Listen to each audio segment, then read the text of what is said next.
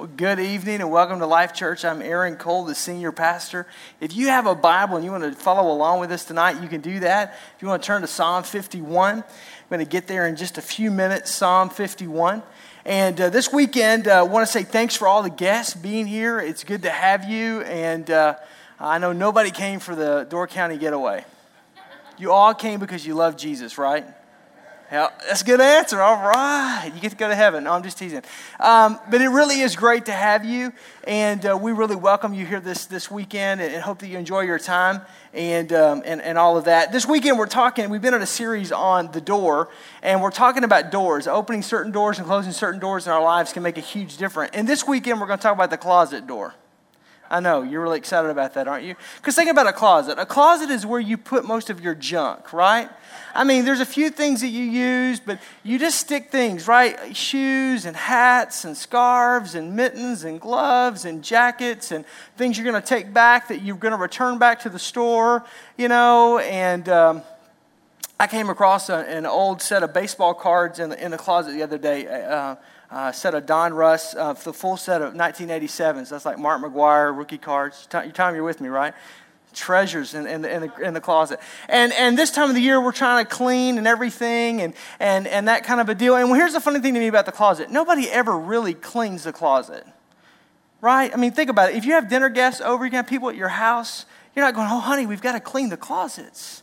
We, people are going to look in the closets. We've got to, no, you throw all the junk in the closet. Hurry up. Think about when you have kids. I have two girls, one in elementary and one in middle school. And when you ask them to clean their rooms, what do they do? Exactly what you did as a kid. They try to stick it all in the closet and go, wow, look how clean. And then you say, open your closet, and then it all comes out, right?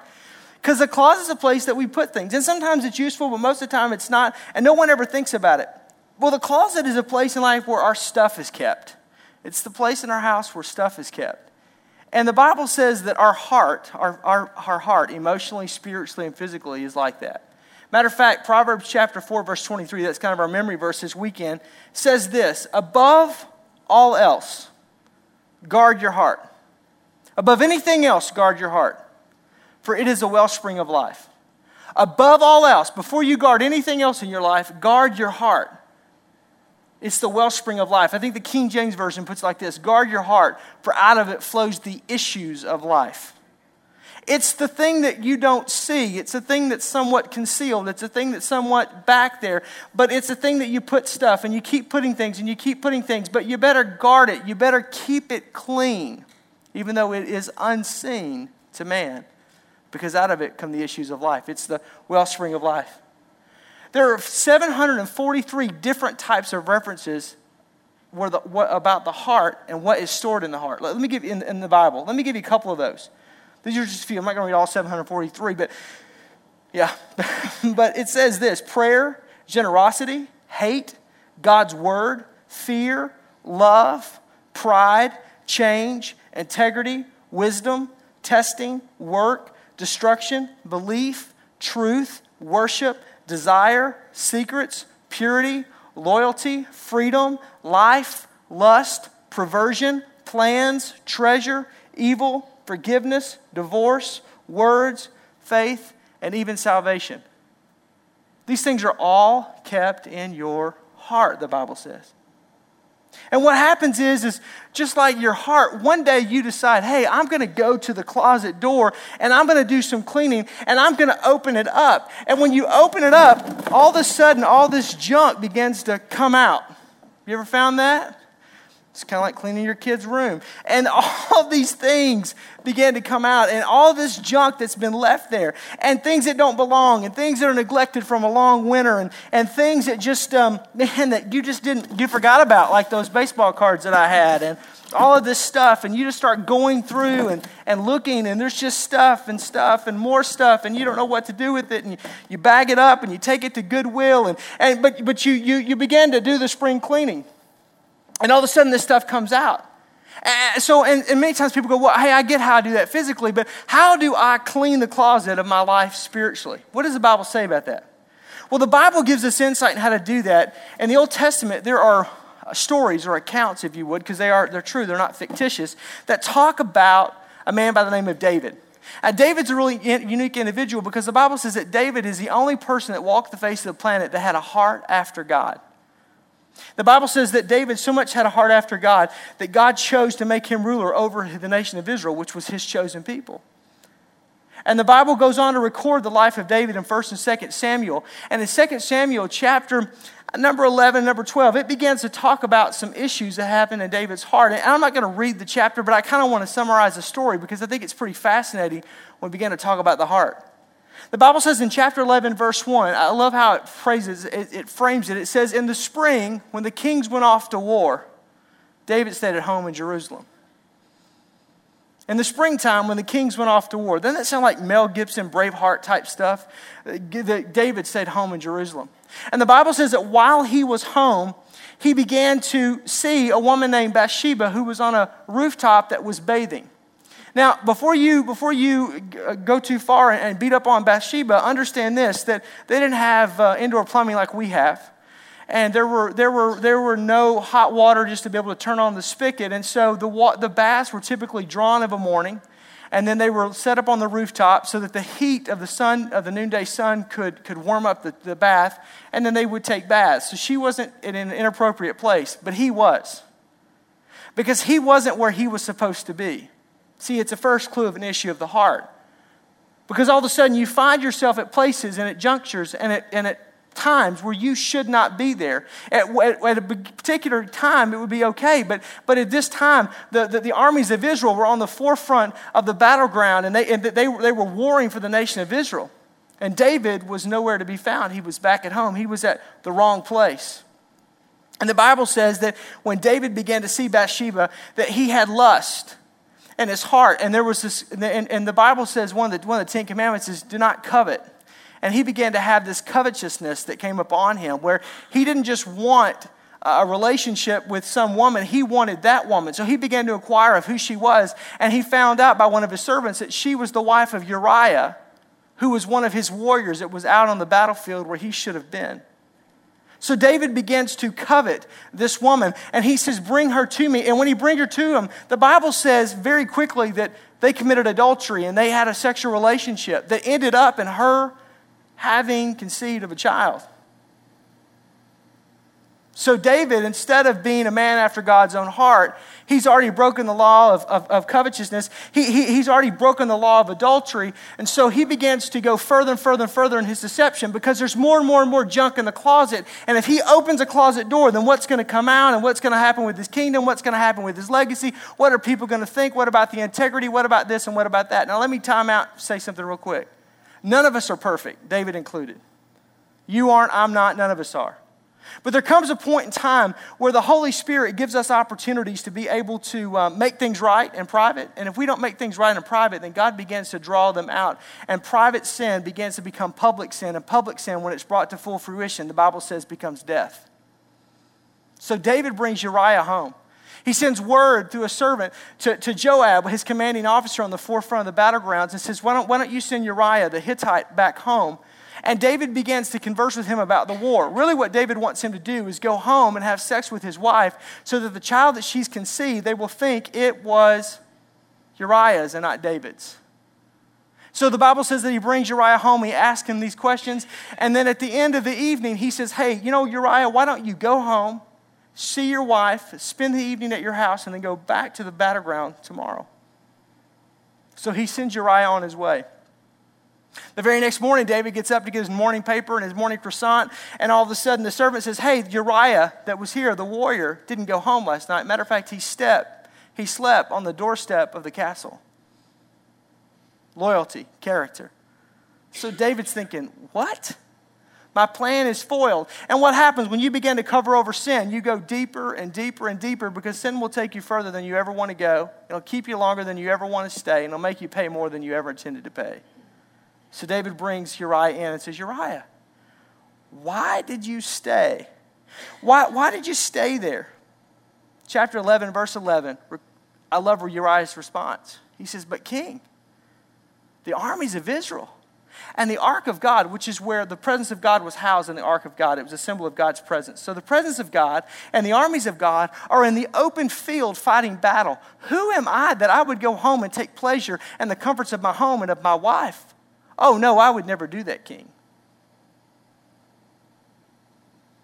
Again, the Holy Spirit gives you opportunities as you go along to kind of make things right.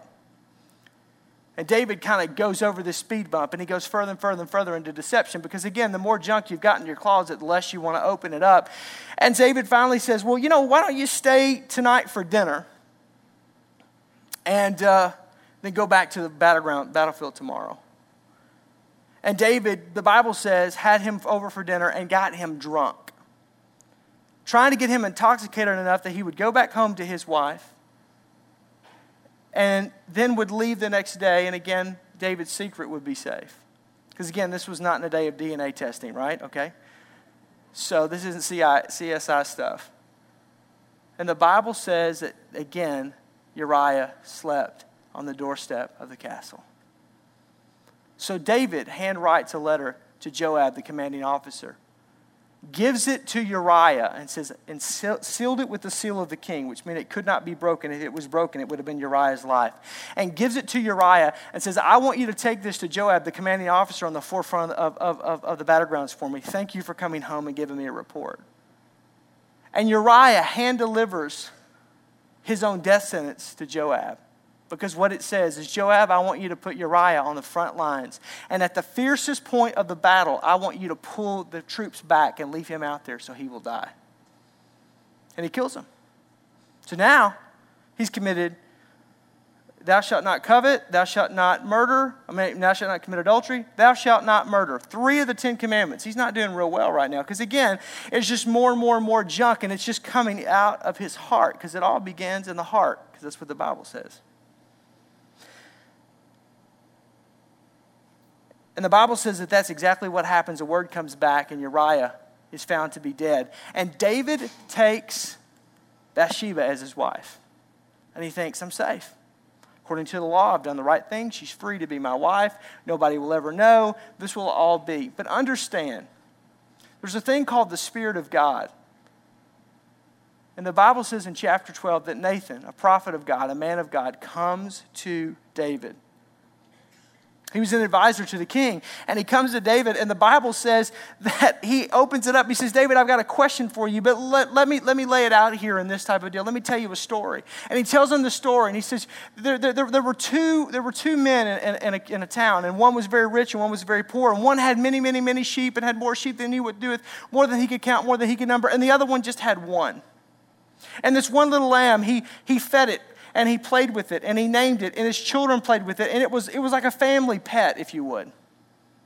And a traveler came along and he wanted to buy a sheep. And the, the rich man said, No, I won't sell you any of my sheep. Although they number so great, I don't know the number of them. And, and, and the traveler goes to the man that, um, that has but the one but the one lamb and asks for it and he says oh no i can't give this. This is too much of a prized possession. This is like a, a member of the family. And the rich man demands that he does that and somehow takes the one sheep from the man that doesn't have. And david and he asked nathan asked david said what would you do to that man that would take the one and only sheep that this that this poor man has and takes it to and takes it from a man takes it and, and uh, a man who has so many sheep and he takes it from him. What would you do? And the bible says there was like a righteous indignation and david got upset and he said he must die. Bring him to me. And then nathan said you're him. And in that moment, the Bible begins to record how Nathan, this man of God, begins to read David's mail. Because what's in the closet is not always left in the closet, it comes to light at some point in time. And the Bible records in Psalm 51 the prayer that David prayed that helped him clean his heart, clean his closet. I, I want to read it for you today. And if you have it in your, in your Bible, you can read along. And if you don't have it, it'll be on the screen. David began to drop to his knees and he prayed this prayer Have mercy on me, O God. According to your unfailing love, according to your great com- compassion, blot out my transgressions. Notice they're plural because he had broken so many laws and commands.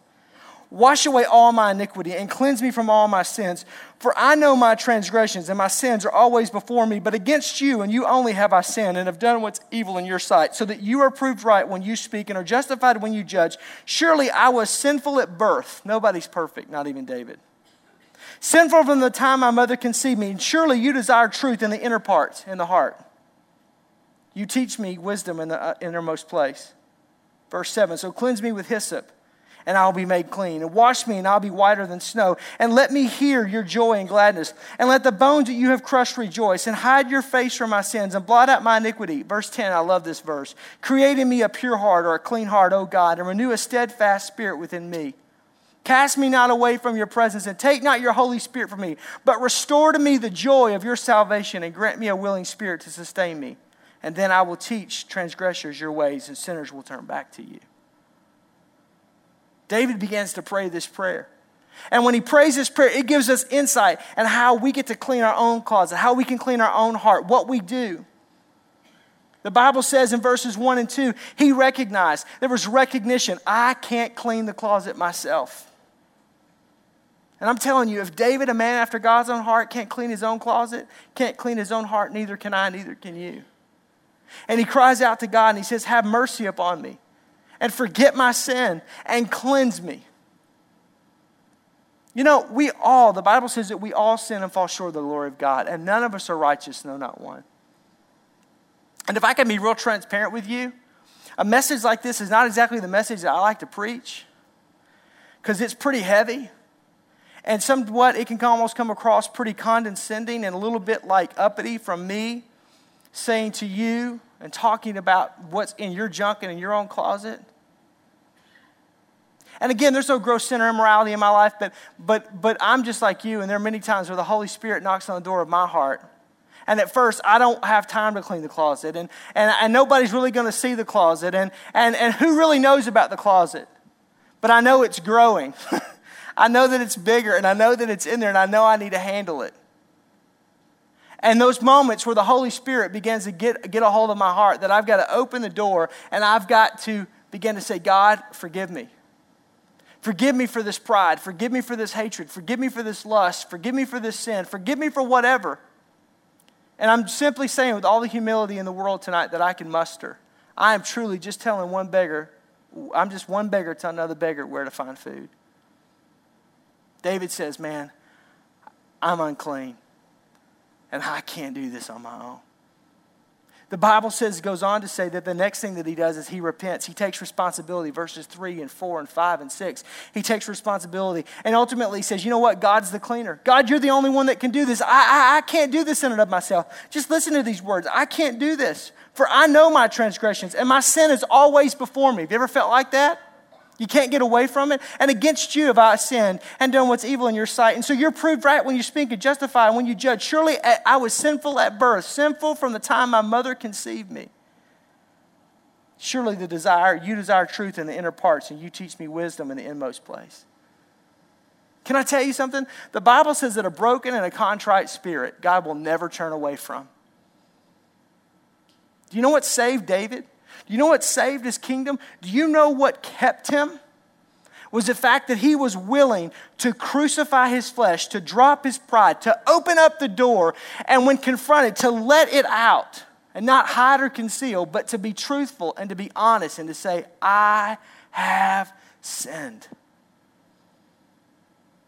That's what repentance is all about. Repentance says to confess your sins and to turn away from. To confess your sins and to turn away from. To do a 180 from the lifestyle that you're living.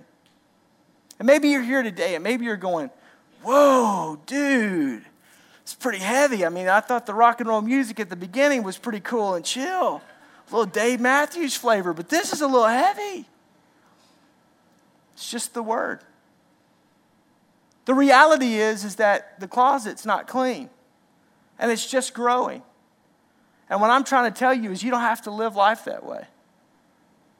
And you can't do it on your own. But God will do it if you will but ask Him and confess to Him. Not to me, not to a pastor, not to a priest, not to a person, but to Him. David's praying to God.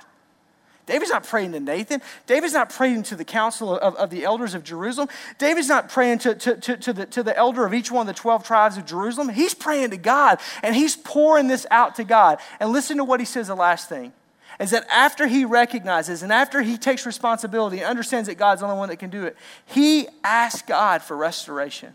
And God begins to give it. He says, God, I need you to clean my closet in verse 7, in verse 8, in verse 9, in verse 10, all the way through verse 13. And he begins to ask God. Just listen to what he asked him. I want to walk this out just for a second. Clean me with hyssop that I'll be clean, and wash me that I'll be whiter than snow. Only God can do that. And let me hear the gladness and the joy. And let the bones that you've crushed rejoice once again and hide your face from my sins and blot out my iniquity. Only God can do that. Man can't do that. Church can't do that. Religion can't do that. Oh, God, created me a pure heart and renew a steadfast spirit within me.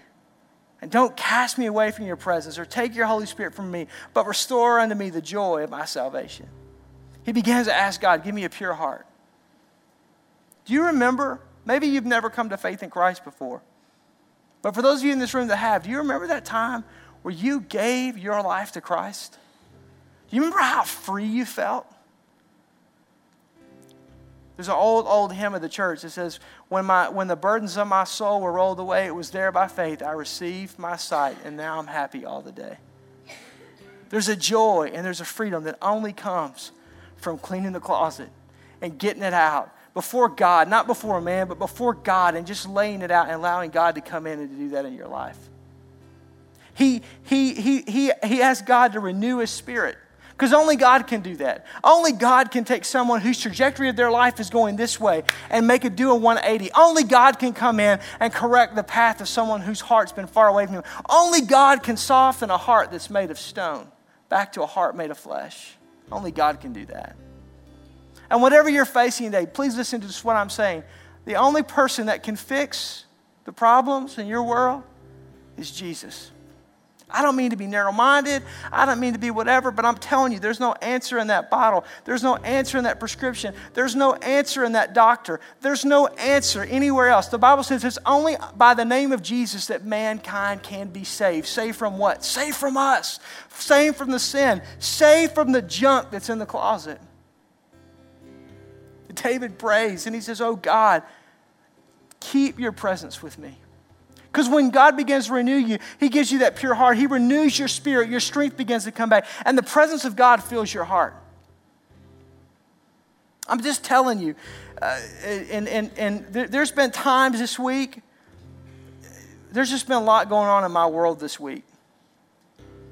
And, and there was one point that I've just, just was just, I was actually nobody would understand it. I just was, I was at, I was at the gym and, and I was on the treadmill and I'm doing my two miles. And as I'm doing that, I know I, I eat a lot, but just work with me. And I told Tammy, I said, I about lost it. I'm listening to a song on my iPod. And, um, and I'm just listening to it over and over and over. And I'm just running. And I've just got a lot going through my mind, a lot going through my heart. And I just honestly just wanted to stop and just drop. Because it doesn't matter where you are, whether you're at church, whether you're at the gym, whether you're driving the kids to soccer practice, whether you're coming home from work, whether you're on your way to a meeting, the presence of God can be there. That's what you sense in this room today. That's what's different. It's not that the temperature's different or it's video and that's kind of like the stained glass of the 21st century. It's the fact that Jesus Christ is in this room. And the Bible says where two or more are gathered together, there he is in the midst. There, there he is. And David says, Oh God, whatever you do, don't take your presence from me. Because we as a creation need the Creator. And he says, God, begin to fill me with your spirit and bring back the joy.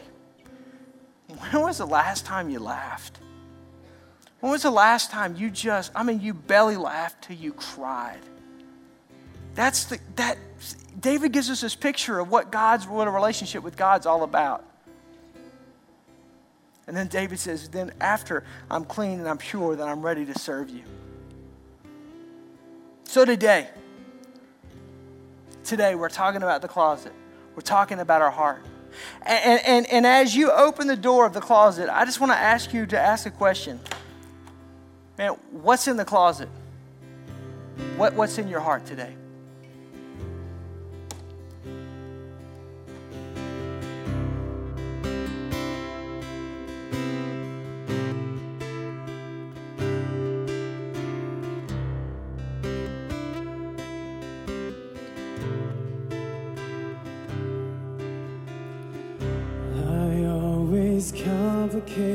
these things.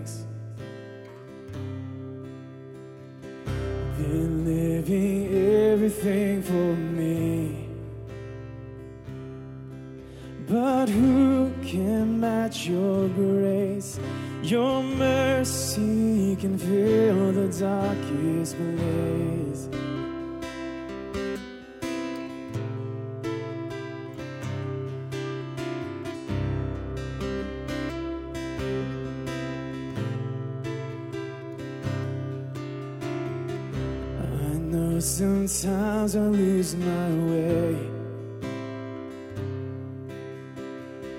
And in my heart I'm so afraid. But I realize I must walk by faith and not by sight. Still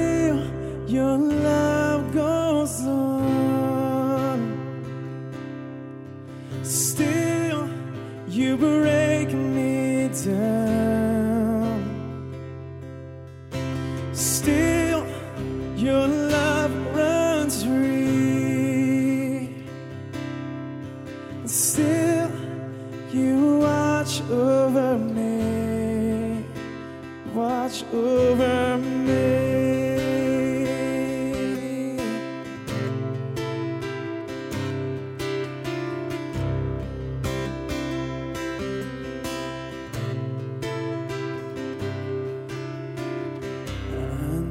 Sometimes I lose my way, and then my heart gets so.